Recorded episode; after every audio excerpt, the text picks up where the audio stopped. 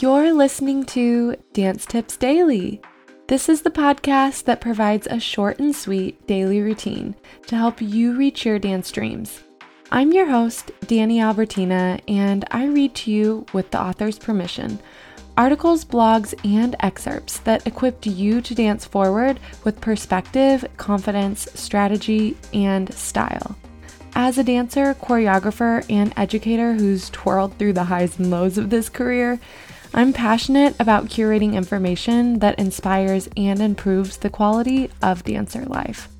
My mission is to highlight those who make our industry a brighter place by sharing their unique light and fighting for what is kind and right.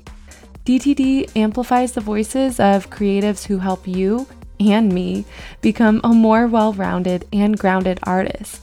I believe that daily routines have the power to transform into daily habits, and daily habits have the power to transform big dreams to reality. If you do too, and are ready to spend a little time growing a little more, little by little each day, let's dance in.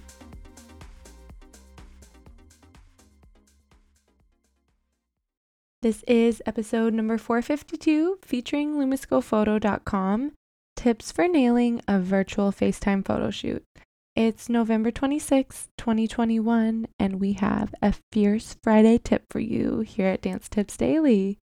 Happy Native American Heritage Day, and let's dance on into our blog written by Sam Fink. In the age of a global pandemic, people have had to adapt. As a photographer whose work is solely based in photographing other people, this time has been especially tough. Luckily for creatives, we are constantly innovating and problem solving. Photographers following stay at home orders began innovating new ways to shoot their photography virtually. And just like that, FaceTime photography was born. Now, I will say, I was iffy on the whole idea of a FaceTime photo shoot. I wasn't sure how it would work, if it would work, and wondered how this would be anything other than a glorified selfie. But I had very few other things going on, and I was craving human interaction, even if that connection was simply through a screen. So I figured I'd go for it. Once I shot my first one, I was hooked. I was motivated to learn how to get better at this very strange photography endeavor. If you're at all interested in testing your hand at FaceTime photography, as the person behind the camera, in this case sitting in front of a laptop, or wanting to be photographed for a FaceTime photo shoot, I encourage you to read the following tips to help you succeed. Number one, find an interesting backdrop within your home. This could be anything from cool wallpaper or a gallery wall to a funky staircase or the coziest nook in your space. This adds interest to the photograph and helps make a great composition. Number two, use quirky props. The time is now to utilize those random items you've kept around in your home for reasons beyond even your own knowledge. There really isn't any other purpose to this than shaking up quarantine and having some extra fun. Number three, keep both arms in the shot. This may seem like a strange tip, but this is what will make your virtual photo shoot go from just looking like a selfie to looking like a thoughtful, composed photograph. Number four, try to avoid wearing white. There's a major lack of control on our end as photographer when it comes to lighting and exposure. See next tip. If you're standing too close to a window or light source with these virtual shoots, you'll be washed out, especially if you have lighter skin and are wearing white clothing. To avoid confusing your phone's camera exposure, try to steer away from white clothes for these FaceTime photo shoots. Number five, let that shit go. Most of the elements in doing a traditional photo shoot go right out the window when you're shooting through someone else's phone. Your photographer has no control over lighting, camera exposure, exact timing of shot, internet connection, or demonstrating what they would like to see their subject do in person. As soon as I let it go, that these types of shoots are a completely different approach than my in person photo shoots, I was able to let the creativity kick in. And hey, sometimes it's kind of nice to not have to get dressed or leave the house for a shoot.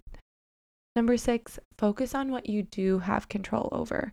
Composition, outfit styling, posing, and direction, editing, let your personality shine in the director role. Treat your shoot like a real live photo session. Have your model show you outfit options, take a tour of their home, or send you pics of spots they like. Have ideas of what you'd like to do or how you want to compose the photo beforehand. Make sure your model has a tripod or something to prop up their phone with, and ultimately, just have fun with it. This is new and strange for all of us, so don't be hard on yourself if it does go as planned. You'll likely get some cool shots you weren't expecting. You don't know the full potential of the photo until post production anyway, and that being said, number seven, make space within your space. You want to make sure there's enough space to move around and set the phone up further than seems necessary. Whether you're doing a dance virtual photo shoot or not, it's nice to ensure that there's plenty of space in the shot and that no body part gets cut off in the frame. Plus, it gives more wiggle room to crop the photo if you need to make some compositional adjustments. Winky face. Number eight, editing. Play around with editing of your photos. The quality is going to be nowhere near what you're used to shooting, so enjoy this process of experimentation. I found that adding significantly more grain than I ever would in typical shoots gives the not so great quality of the image a more film inspired finish. Try things that aren't in your standard book of editing tricks for something different to make these photos stand out. After all, unprecedented times call for some added innovation and creativity, eh? Number nine, delivery.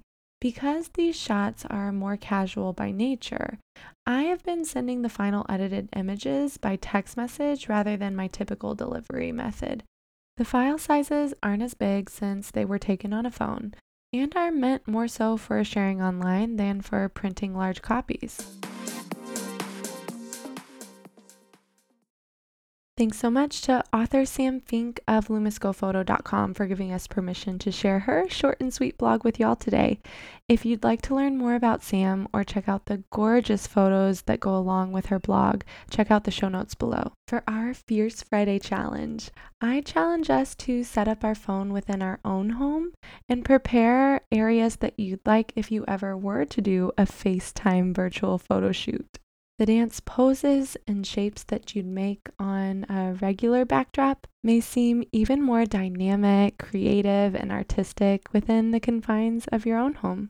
Pro tip just leaving your camera on video rather than self timer, you might be able to find some shapes within your movement that you didn't know or usually would pose into that you might go to in the future.